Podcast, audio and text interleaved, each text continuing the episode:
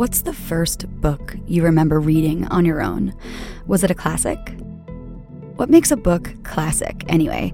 And how, in this frequently changing world, does a book written decades ago stand the test of time? Take Charlotte's Web. If you've read it, chances are you remember it. Why is that? These questions and more will be answered on Remember Reading, a podcast by HarperCollins. Coming soon.